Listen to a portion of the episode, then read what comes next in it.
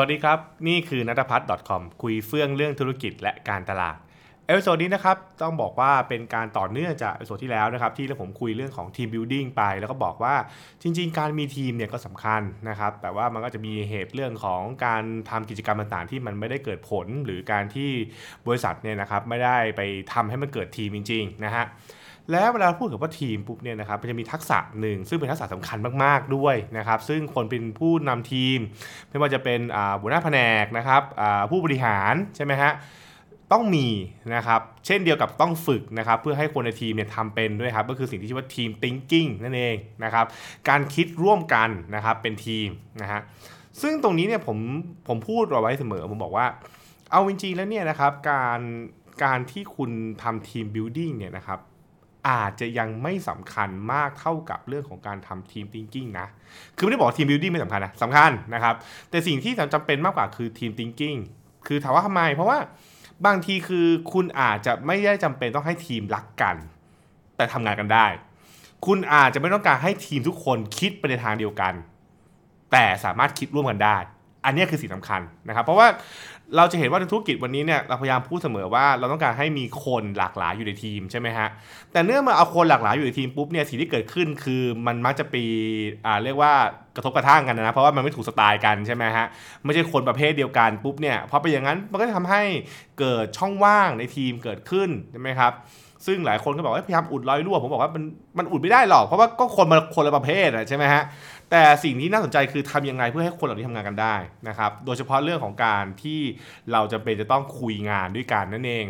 ทีม thinking เนี่ยนะครับมันจำเป็นมากโดยเฉพาะเรื่องของการทำงานแบบห้องประชุมนะครับหรือ brainstorm อะไรต่างๆไป เพราะฉะนั้นเนี่ยนะครับนี่คือสิ่งที่บอกก่อนนิดหนึ่งว่า ถ้าถามว่าทีมทิงกิ้งไม่ใช่เรื่องใหม่ไหมอ่าฮะเป็นเป็นเรื่องใหม่หรือเปล่า ผมบอกว่าจริงๆก็ไม่ใช่เรื่องใหม่ เพราะว่าหลายๆคนเองก็ทำมันอยู่นะครับ อย่างเช่นเรื่องของการทำ brainstorm ใช่ไหมฮะ หรือเรื่องของการประชุมนะครับ การระดมไอเดียต่างๆนั่นแหละ แต่เราก็จะพบเสมอใช่ไหมครับว่าในกิจกรรมที่จำเป็นต้องมี team thinking นะฮะ ไม่ค่อย work เท่าไหร่นะครับมันไม่ค่อย work อะเช่น ไอเดียกระจัดกระจาย หรือบางทีก็พูดวกไปวนมาคุยกันไป แล้วก็สับสนกันไปอะไรอย่างเงี้ยเป็นต้นใช่ไหมครับ meeting ก็เถียงกันไปไม่จบนะฮะทีม thinking ถึงเกิดแบบนี้ขึ้นมาครับ เพราะว่าแล้วเราจะจัดกระบวนนะครับการคิดของคนในทีมร่วมกันได้อย่างไร เพื่อให้คนในทีมเนี่ยคิดร่วมกันได้ นะครับ คือผมพยายามเลี่ยงคำว่าคิดไปในทางเดียวกัน เพราะเดี๋ยวคนตีความผิดว่าต้องคิดเหมือนกันไม่ใช่คำว่าคิดไปในทางเดียวกันเนี่ยนะครับในใน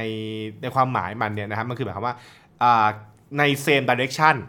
นะครับ คือไปในไปในทิศทางเดียวกัน แต่ไม่ได้แปลว่าต้องคิดเหมือนกันนะ แต่ทิศทางที่ว่าเหมือนเรากำลังนะครับ ไปกำลังเรากำลังคิดเรื่องของนะครับข้อเสียอ่าทุกคนก็ไปคิดเรื่องข้อเสียอย่าเพิ่งพูดเรื่องอื่นให้มันตีกันใช่ไหมครับ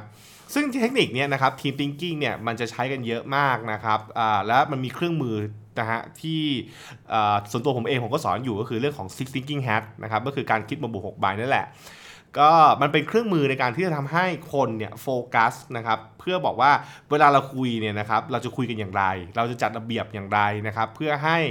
ความคิดไม่ตีกันอ่าแล้วก็ความคิดเนี่ยนะครับมันสามารถที่บอกว่าไม่ถ่วงกันไปถ่วงกันมา ให้มันให้มันโฟล์นั่นเองนะครับถ้าเป็นภาษาอ่าพูดง่ายๆคือมิ팅นี้มันควรจะโฟล์นะใช่ไหมครับการเบรซอมนี้มันควรจะแบบไหลลื่นอะไรเงี้ยเป็นต้นนะฮะอันนี้ก็คือสิ่งที่เกิดขึ้นนั่นเองเพราะฉะนั้นคือ เราก็ต้องทำให้เกิดทีม thinking ให้ได้นะครับ อันนี้ผมผมต้องบอกว่าผมก็เล่าในหลักการก่อนนะครับ แต่ถ้าเกิดว่าใครอยากฝึกเพิ่มเติมอะไรอย่างเงี้ยก็ต้องไปหา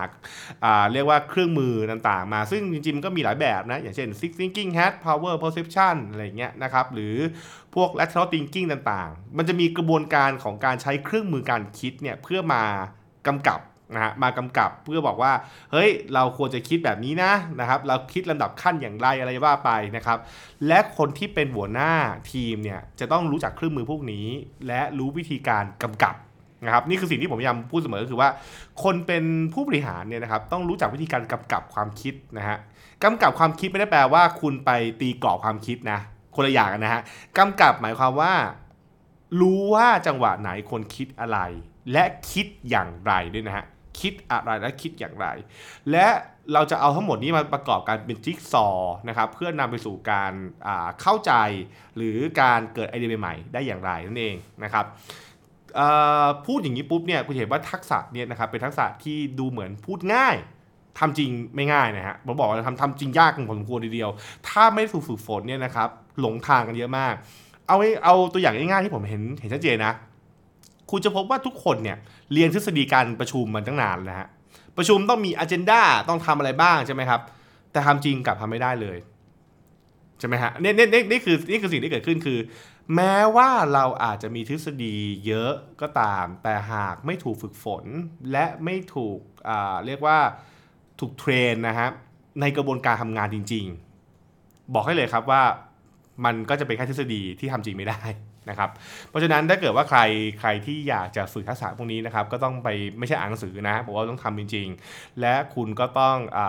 เอาทีมของคุณเนี่ยนะครับมามาฝึกทำงานด้วยกันนั่นเองนะครับนั่นก็คือสิ่งที่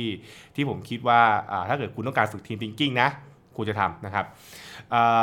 ขณะเดียวกันเองทีม thinking ผมพูดบอกก่อนเลยว่า มันเป็นเรื่องสำคัญมาก ๆ ในยุคปัจจุบันนะครับ โดยเฉพาะในวันนี้เราใช้เครื่องมือในการประชุมหลาย ๆ อย่างนะครับ ประชุมออนไลน์ต่างๆไป เราต้องหาวิธีการจัดการนะครับ กระบวนการคิดร่วมกันเนี่ยให้มันดีและให้มีสีภาพให้มันเร็ว เร็วและได้ผลเร็วและได้คุณภาพเนี่ยนี่คือสิ่งที่เราควรจะฝึก นะครับแล้วก็ควรจะทำนะฮะก็ใครสนใจเรื่องไหนก็เรามาคุยกันได้นะครับ คือผมก็เรียกว่าสอนเรื่องนี้อยู่แหละนะครับ คือจริงๆมันมีดีเทลอีกเยอะแต่ว่าก็ต้องเล่าเอาพอประมาณก่อนแล้วกันนะครับ ผมไม่ให้ยาวเกินไปนั่นเองนะฮะอันนี้คือสิ่งที่เอามาคุยกันในบทนี้นะครับว่า Team Thinking คืออะไรนะครับ แล้วถ้าเกิดว่าใครอยากรู้เพิ่มเติม อยากรู้อะไรเพิ่มเติม อยากรู้เรื่องอื่นๆนะครับ ก็ comment กันมาแล้วกันนะครับ แล้วก็ติดตามการ episode หน้านะครับสำหรับวันนี้ สวัสดีครับ